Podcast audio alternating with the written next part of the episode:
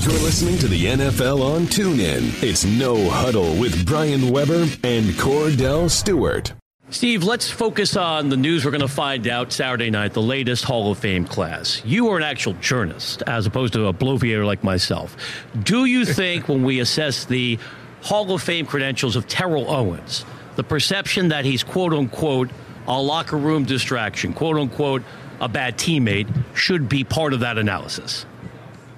He should be part of the Hall of Fame. Uh, he, he, should be in. Uh, but there is a block of voters that they're not going to vote for him. I, I, don't think he gets in.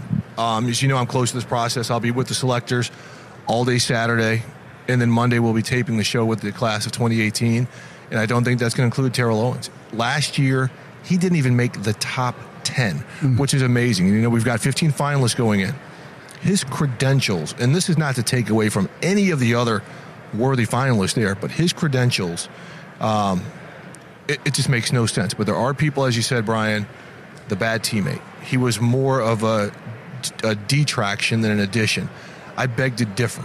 I beg to say I think Tony Romo's numbers would not be as good as they were without Terrell Owens. That Donovan McNabb would have not gotten to the Super Bowl and almost had a chance to win it without Terrell Owens.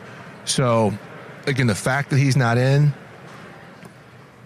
I can see if you want to say the other guys are better, but I think right now we're in the we're in the spite window in okay, terms of does that out. suggest the process is flawed? What are the actual criteria? Because there, we're all sports fans. We know in Cooperstown, character is one of the stated criteria. Yeah, that's not. Walk us through the process for the in, Pro Football Hall of Fame. In terms of Pro Football Hall of Fame, I mean, they don't. It is supposed to be the on-field production, and the the thing you constantly hear when it comes to Pro Football Hall of Fame was he among the best at his position during his era.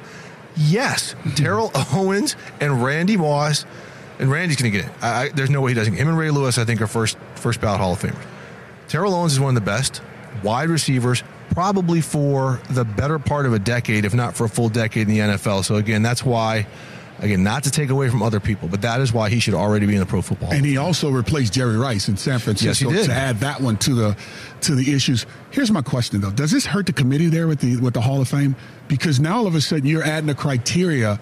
I mean, blatantly, to the point where it's about the sit-ups in the parking lot, maybe because if you look at what some of the players have done that's in the Hall of Fame right now, Deion Sanders and how he's handled the media. We've seen what happened with him. Charles Haley we know how things were with him from what we hear allegedly. It took him a long time. Right. But when you look at what T.O.'s done, does what he's done off the field outweighs what he's done on the football field? Because it has nothing to do with anything that he's done on the football field from the standpoint of where, why he's not in. Kordell, he's never been arrested. he's never been in trouble. It's crazy. Um, it is just people thinking that he was a bad guy in the locker room. And by room. people, you mean who? Print journalists, media guys? Well, it's not on media guys. Remember, there are two Pro Football Hall of Famers who are who have been added to the selection committee: James Lofton and Dan Fouts. And I know James Lofton is a big supporter of Terrell Owens. You know, he went in there and stated that guy's got his numbers are three times better than mine, and I am in the hall. Mm-hmm. So it, it's not it's it's some media guys. And, and look, those 46 media selectors are fantastic. They don't just show up and do their research. This is a year long thing. They talk to people who played with him, who coached him, played against him, coached against him, and that's how they formulate their opinions. It doesn't help Terrell Owens' cause. And again, this should not factor into it whatsoever, but he continues to come out and criticize mm-hmm. the selectors every year he doesn't get in. They hold the vote. Um, and you, you whack the guys who put so much time into this, they will take it personally. Which is ludicrous. It is ludicrous. This is not junior high school, right? This is not it's, a popularity contest. Correct. It's about what you did on the field. And here's my favorite rhetorical trick now. The locker room apparently is an extension of the playing field. Have you heard that thought process? Not so much. Well, but, Werder I mean, threw that my direction yeah, yesterday. We went back and forth about T.O. Some people say that, and Ed knows T.O., and he did not have a great relationship with Dallas, T.O. Yeah. And that, but that wasn't on Ed. For whatever reason, T.O. just shut Ed Werder on. Ed was never – not until it got nasty. Ed was not critical of T.O. There was something that T.O. thought about Ed Werder where he just tuned him out. But Ed doesn't hold a vote. Ed is not a Pro Football Hall of Fame voter, so that doesn't matter. Now, to people who like Ed Werder and respect Ed Werder, um, say, hey, what'd you think about him? There probably have been some selectors who've asked him. But knowing Ed, he probably would say, he was a hell of a player. He was a pain in my butt. So I've dealt with so many athletes. Randy Moss was. n- You talk about someone who was Not Mr. Sunshine. Well, yeah, who was difficult with the media. He's five times more difficult with the media than Tio. Randy Moss has been in trouble, but he was also a transcendent player. He was the 6'4", fastest guy in the field. Who that 50-50 ball was more like a, a 99-1 ball Mm-hmm. because he was fantastic. And he's going to get in. Ray Lewis. Oh, come on. He can. He's here's here's here's. I'm how, just saying, 'cause here- that's about as bad as it gets. Correct, but here's how the person is going to present Ray Lewis. Ray Lewis in. Okay, he's in. Next. yeah, next. It's the same thing with Brett Favre. Brett Favre in. So Ray Lewis is in. He's look. Ray Lewis is one of the top one or two inside linebackers of all time. Do time. the events in Atlanta have any bearing on that Clearly conversation? not. Clearly That- that's not. Should mentioned- they? yeah, yeah. clearly. If that was part of the criteria, yes, but they're not. Because T.O. hadn't done anything remotely close to that. No, he's never been arrested. So guys are so emotional. is that it? It's just so it is because think about it. it it's it's T.O. basically being who he is. That's you know, he's he's, he's a me my eye kind of guy. All right, plain and simple. You know, he tells you all the time he loves him some him. All right, I love me some me. Get your popcorn ready and let's get ready to watch it.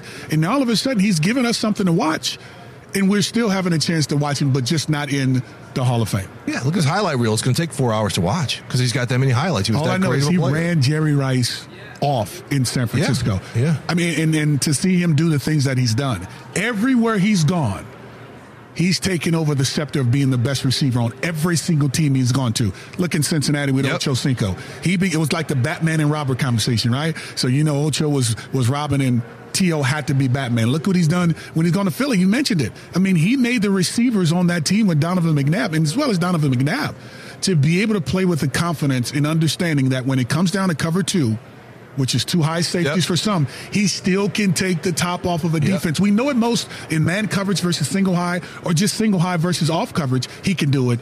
But when you do a versus cover two or even two seam where all all corners and safeties are at the same level at Yep. about maybe 10 or 12 yards off the line of scrimmage, he was capable of getting past it. And he wasn't scared. He wasn't afraid to run across the middle, which Yeah, I think was something different. We haven't even talked about the fact that there's a lot of guys, a lot of running backs who got a lot of yards credited to his downfield blocking. He he did not take a play off. Yeah, He he was a never did. player. Watch the film. Super Bowl champion. Yeah. Supposed to be a mitigating factor, but I'm with you. He's not getting in. Chatting with our great friend Steve Wyche, NFL Network. Let's wrap it up with your backstory. You're too humble ever to talk about yourself. Uh-oh. How are you a Minnesota Viking fan? I know you're an Yeah. upde- uh, objective journalist, Yeah. but take us back through your fandom. How did you become somebody who followed the Purple People Eater? Well, as we sit here in the Mall of America, this used to be the site of old Metropolitan Stadium here in Minneapolis. I am a Minneapolis native. I was born in North Minneapolis, in the same hospital as Prince, by the way.